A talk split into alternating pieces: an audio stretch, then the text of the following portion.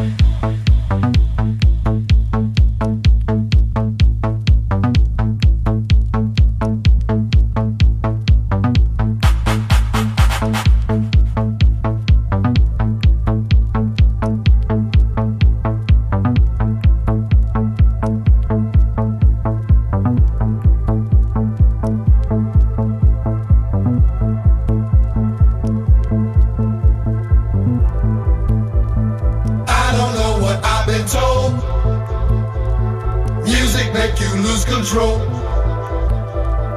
Work your body to the beat. Body work will set you free. I don't know what I've been told. Music make you lose control. Work your body to the beat. Body work will set you free.